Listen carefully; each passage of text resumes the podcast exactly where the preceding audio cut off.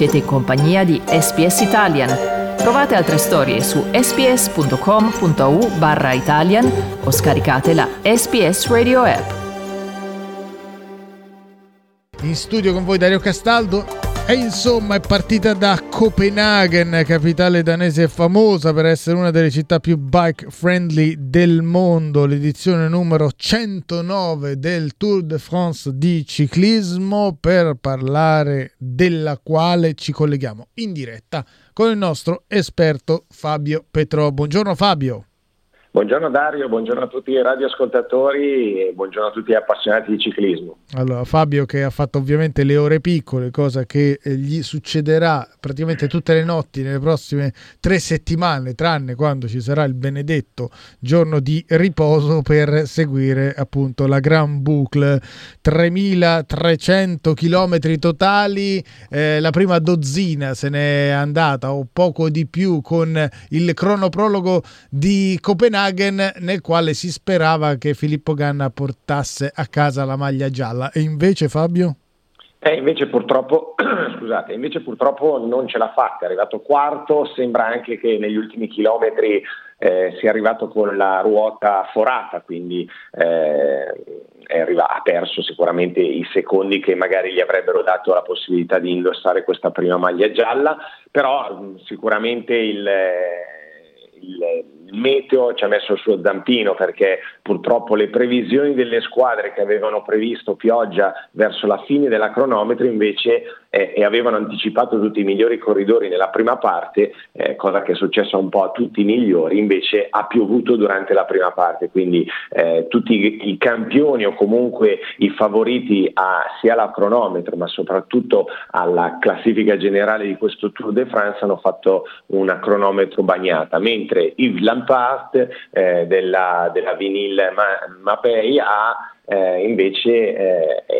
è, partito verso le, nelle ultime posizioni eh, dei corridori, eh, strada quasi asciutta ed è riuscito eh, a vincere diciamo, questa prima crono individuale di questo eh, Tour de France per soli 5 secondi però su Wout van Aert, però ha indossato, va a indossare la prima maglia gialla di questo tour. Eh, peccato per Van, Ganna perché avrebbe potuto tenerla per parecchi giorni questa maglia gialla, eh, insomma è stato un po' anche sfortunato, eh, avrà eh, da che rifarsi nell'altra cronometro che sarà però a fine tour quando ormai i giochi per lui eh, chiaramente di indossare la maglia gialla non ci saranno. Senti, Filippo Ganna, non so se con un eccesso di modestia o con estremo e crudo realismo, ha detto che in realtà questa foratura non è stata determinante, considerando appunto che il percorso era breve, classico da cronoprologo 13,2 km e che tutto sommato non ha conquistato la tappa e la maglia gialla per 10 secondi, è verosimile che una foratura non, non abbia condizionato il suo tempo? Bisogna vedere esattamente dove l'ha fatta, c'erano molte molte curve, quando eh, hai una foratura chiaramente imposti una curva in modo diverso, poi questi bolidi di biciclette eh, che sono eh, super performanti nelle curve, se non sei perfettamente, eh, se la bici non è perfetta rischi anche di frenare chiaramente in curva. Questi 10 secondi certo potrebbero essere stati determinanti come no, eh, dipende da eh, effettivamente non era, sicuramente non era una foratura come quando gli è successo al Giro d'Italia qualche anno fa che ha dovuto cambiare bici eh, nell'ultimo 2-3 chilometri, eh, perché quando la, la, foratura, chiaramente la gomma va a terra completamente non riesce a pedalare più. Eh, questo sicuramente è stata una foratura con leggera, quindi che la, la, la, la pressione atmosferica del pneumatico dietro andava giù pian pianino, magari gli è successo nell'ultimo chilometro e ecco perché ha, ha, dichiarato che effettivamente la foratura magari non, non è stata così determinante, però sai, eh, si è viaggiato sul filo dei secondi e quindi anche questo può essere stato magari determinante. Allora, ricordiamo che stiamo parlando con Fabio Petrò, il nostro esperto di ciclismo della Grand Boucle, che è questa grande esclusiva televisiva di SBS, tant'è che il palinsesto viene praticamente rivisto e rivisitato proprio in occasione delle tre settimane del Tour de France, con la diretta delle varie tappe, per esempio quest'oggi a partire dalle 20.30 orario della eh, costa est, ma ci sono anche gli highlights alle eh, 4.30 del pomeriggio, c'è la replica della tappa alle 11 di mattina, ci sono vari approfondimenti anche alle 7 di mattina con ripercussioni su tutto il resto del palinsesto, compresa anche la eh, trasmissione, ritrasmissione del telegiornale della RAI, insomma ehm, è un appuntamento centrale della programmazione televisiva di SBS e che parte, come detto, quest'anno dalla Danimarca, un po' per celebrare questo paese con 12.000 km di piste ciclabili e uno dei più bike friendly del mondo, anche un po' per diversificare il percorso iniziale. La Danimarca, questo lo dico per esperienza personale, Fabio, uno dei primissimi paesi nei quali misi piede, ha come punto più alto del paese, proprio dal punto di vista orografico, una collina di 170, 170 metri, quindi diciamo così, le asperità non caratterizzeranno queste prime due tappe del tour, arriveranno ben oltre, ben dopo, visto che poi ricordiamo il tour sforerà anche, eh, sconfinerà anche in eh, Svizzera e in Belgio, allora andiamo un po' a fare quella che è la sintesi del percorso di questa Grand Boucle 2022, le tappe che possono segnare la classifica, quelle da non perdere anche da telespettatori. Sì, guarda, beh, innanzitutto queste prime tre tappe qua in, in terra danese, la cronometro appunto di ieri sera, eh, ma soprattutto le prossime due tappe possono mettere in difficoltà tanti corridori, eh, anche se sono piatte, come hai detto tu giustamente, eh, 160 metri il massimo diciamo di, di, asperità della Danimarca, però attenzione al vento e al maltempo. Eh, nella tappa di oggi, ad esempio, che è la seconda tappa che è un arrivo a Niborg, eh, gli ultimi 18 km ci sarà questo ponte che eh, unisce le due isole completamente eh, alla, alla, balia del vento, quindi se ci sarà vento, eh, pensate un ponte lungo 18 km metterà sicuramente in difficoltà tanti tanti corridori o potrebbe mettere in difficoltà tanti corridori con ventagli, distacchi eccetera. Eh, poi ci sarà chiaramente il trasferimento alla fine della terza tappa, si ritornerà in terra francese, nel nord della Francia, quindi la prima tappa saremo anche lì vicini al Mar del Nord, quindi attenzione al tempo meteorologico e soprattutto al vento. Poi ci saranno due tappe molto interessanti, la quinta e la sesta. La quinta è la Lille Con una specie di piccola Parigi-Roubaix, ci saranno 11 settori di, di pavé che percorrono normalmente i corridori nella Parigi-Roubaix, quindi anche qua bisognerà stare molto attenti soprattutto gli uomini di classifica. La stessa tappa mh, mm, si espatrierà in Belgio, quindi la Binché Longwy di 220 km, una piccola Liegi-Baston-Liegi con tante cotte, cioè tante piccole salitelle soprattutto nel finale. Poi si scenderà verso, eh, verso diciamo, la Svizzera, verso le Alpi e la settima tappa sarà il primo arrivo in salita alla Superplan delle Belles eh, il primo dei cinque arrivi in salita che ci sarà al Tour de France, è un arrivo molto severo, Qui ha vinto nel 2019 Giulio Ciccone, il nostro Giulio Ciccone ci ha regalato l'ultima maglia gialla per gli italiani. Eh, però già qua, vista anche la classifica al momento, che sono tutti racchiusi in un fazzoletto di secondi, eh, questa potrebbe già essere determinante per cambiare un po' gli assetti della classifica generale. Poi si scenderà verso appunto le Alpi, decima tappa arriva a Megève, una salita di 20 km, mm, la undicesima tappa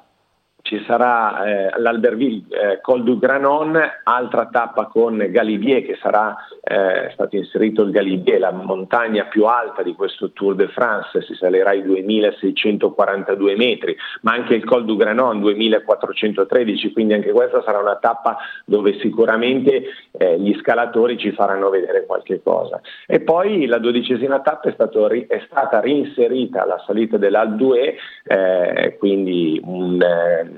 dal Briançon all'Al2 questi, eh, questi 21 tornanti eh, micidiali per arrivare ai 1800 passametri del, dell'Al2, ma prima dovranno scalare sia il Galibier dalla parte opposta eh, anche qua 23 km di salita e la Croix de Fer un'altra salita da 29 km. Quindi attenzione perché l'Al2 in questa settimana dove c'è eh, Galibier due volte, l'Al2 e il Croix de Fer, veramente qua ci sarà da divertirsi, noi che lo vediamo. Eh, loro un po', meno, per, i, po', esatto, un po meno per i corridori perché dovranno fare tanta tanta fatica. Eh, L'Altue ci ricorda quest'anno i 70 anni eh, dalla vittoria di Fausto Coppi nel 1952 su questa bellissima salita, poi i, eh, i, diciamo, i corridori scenderanno verso eh, i Pirenei e qua ci saranno chiaramente i due tapponi eh, in successione, uno attaccato all'altro, micidiali anche questi, eh, i tapponi pirenaici con il sangue, la Sangoden Periagud, eh, con la Spen, il, il, il Durandazé, il Periagud, la Lourdes Otacan con l'Obisque, lo Spandelè, l'Otacan, insomma tante tante salite, ma non finisce qua perché il penultimo giorno ci sarà la seconda cronaca individuale, la Chapelle Marival a Rocca Armandur di qua, quasi 41 km, 40.7 km. E qua è un su e giù continuo, non è una, una crono piatta, su e giù continuo Sarà questa, eh, lo capiremo fra tre settimane, sarà determinante per la classifica del Tour de France oppure i giochi saranno già fatti e ormai con tutte le salite che hanno fatto e quindi sarà praticamente una passerella per i vincitori e magari potrà cambiare un po' le sorti del, eh, del, del della classifica generale, ma qualche posizione nei primi dieci e non andare a intaccare il vincitore o diciamo il podio. Questa è una bella eh, domanda che tutti si fanno, soprattutto i corridori, perché posta al penultimo giorno, ga- al penultimo giorno delle tre settimane di gara, beh, insomma, eh, è molto impegnativa. E insomma, bisognerà vedere anche chi ci arriverà e come ci arriverà a quel punto del tour. E allora, visto che l'abbiamo accennato, abbiamo accennato al percorso, abbiamo accennato alle difficoltà per i protagonisti, veniamo a quelli che potrebbero essere i favoriti, perché il, il parterre è veramente De Rouen in questo caso, con tanti nomi importanti del ciclismo internazionale. Secondo gli allibratori, il eh, discorso relativo al successo finale dovrebbe intanto ruotare attorno a Tadej eh, Pogacar che eh, punta a vincere il tour per il terzo anno consecutivo se lo facesse eguaglierebbe l'impresa compiuta di recente da Chris Froome tra il 15 e il 17 eh, Pogacar che abbiamo visto bene comunque nel prologo e ti chiedo effettivamente quanto possa essere indicativo eh, quello che abbiamo visto nelle 24 ore scorse a Copenaghen quanto possa essere comunque utile il fatto che eh, si sia comportato subito bene senza però avere il compito e la responsabilità di difendere la maglia gialla perché insomma quella è una cosa che all'inizio è meglio eh, una responsabilità che è meglio lasciare ad altri e poi chi vedi meglio tra tutti eh, gli outsider che poi outsider non sono, sono tutti gli altri contendenti, c'è chi parla di eh, Primoz Roglic che è vincitore delle ultime tre edizioni della Vuelta, oro olimpico nella crono, ha vinto il Delfinato quest'anno, c'è, c'è Geraint Thomas che invece si è imposto nel giro eh, di Svizzera, c'è chi parla del danese Vingegaard che è stato che è finito sul podio lo scorso anno, insomma i protagonisti sono tanti, ti chiedo così un tuo podio ideale, almeno sulla carta, almeno prendendo in considerazione lo stato di forma e il percorso di cui abbiamo parlato.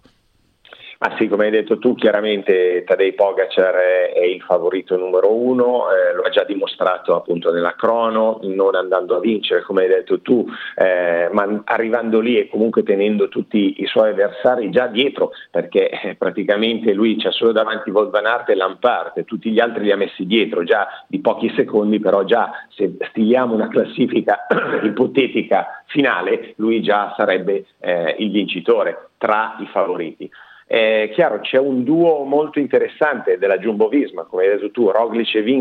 Vingegaard, che eh, lo metteranno in difficoltà. Sono due eh, corridori che possono metterlo in difficoltà, sono in due, lui da solo, eh, e quindi mh, quando ci saranno le salite sarà veramente divertente questo, questo, Tour de France. Però attenzione, come hai detto tu, Geraint Thomas, che ha già vinto un Tour de France, è uscito molto bene in forma dal Giro di Svizzera, vincendolo, quindi eh, dal canto suo è in una grande squadra, l'Ineos avrà anche Adam Yates come capitano diciamo come ultimo luogotenente per dargli una mano nelle salite. Attenzione anche a Vlasov che è uscito molto bene sia dal Delfinato che dal Giro di Svizzera, il, il russo della Boransrov, eh, che, che, potrebbe essere una delle sorprese, io penso, eh, per magari il podio. Però io il podio comunque lo vedo con eh, Pogacar, con Roglic e magari con Thomas. Anche se, ripeto, Vlasov potrebbe essere eh, il terzo incomodo in questo Tour de France e dovranno stare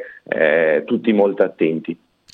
Battuta finale sugli assenti intesi come tutti coloro che non hai citato neanche en passant, cioè italiani e australiani. Eh, insomma, l'Australia si è regalata un sogno al giro con Hindley, eh, l'Italia non si regala un sogno da, da, tempo in memore. Chi c'è da guardare, chi c'è da osservare da vicino, magari sperando che possa mettere a segno qualche esploit, tipo, tipo Ciccone che hai nominato poco fa, ma magari anche qualcosa di più dal punto di vista della classifica generale. Ma allora, come italiani, il nostro Damiano Caruso è l'unico che potrebbe e ha dichiarato prima dell'inizio del tour che vuole cercare di fare un bel tour e cercare almeno di entrare nei primi dieci della classifica generale. Quindi mh, noi riponiamo tutte le nostre, eh, diciamo... Eh, Preghiere e speranze speranze esatto su, su, Damiano Caruso. Per quanto riguarda l'Australia c'è un duo Ben O'Connor e Jack Haig che hanno già dimostrato in passato eh, di poter arrivare nei primi dieci di una grande corsa tappe, quindi anche loro sicuramente hanno eh, la possibilità di fare un bel tour e di arrivare nei primi dieci. Certo è che eh, cercare di combattere contro quelli che abbiamo appena citato prima, eh, loro mi sa che sono un gradino in questo momento inferiore a, questa, a tutti questi 4, 5, 6 che abbiamo citato prima, che si daranno invece eh, battaglia per vincere per il podio, ma soprattutto per vincere questo Tour de France, questa 109esima edizione del Tour de France. Che noi seguiremo ovviamente anche in radio, collegandoci periodicamente con il nostro esperto Fabio Petro, che intanto ringrazio per questa analisi preliminare della Grand Boucle. Grazie Fabio e buona giornata. Grazie a voi. Come non ricordi più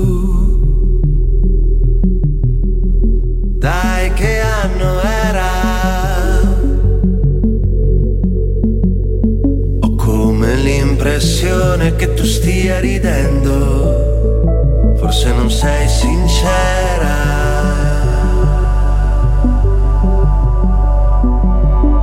E fammi una fotografia. Tienila per sempre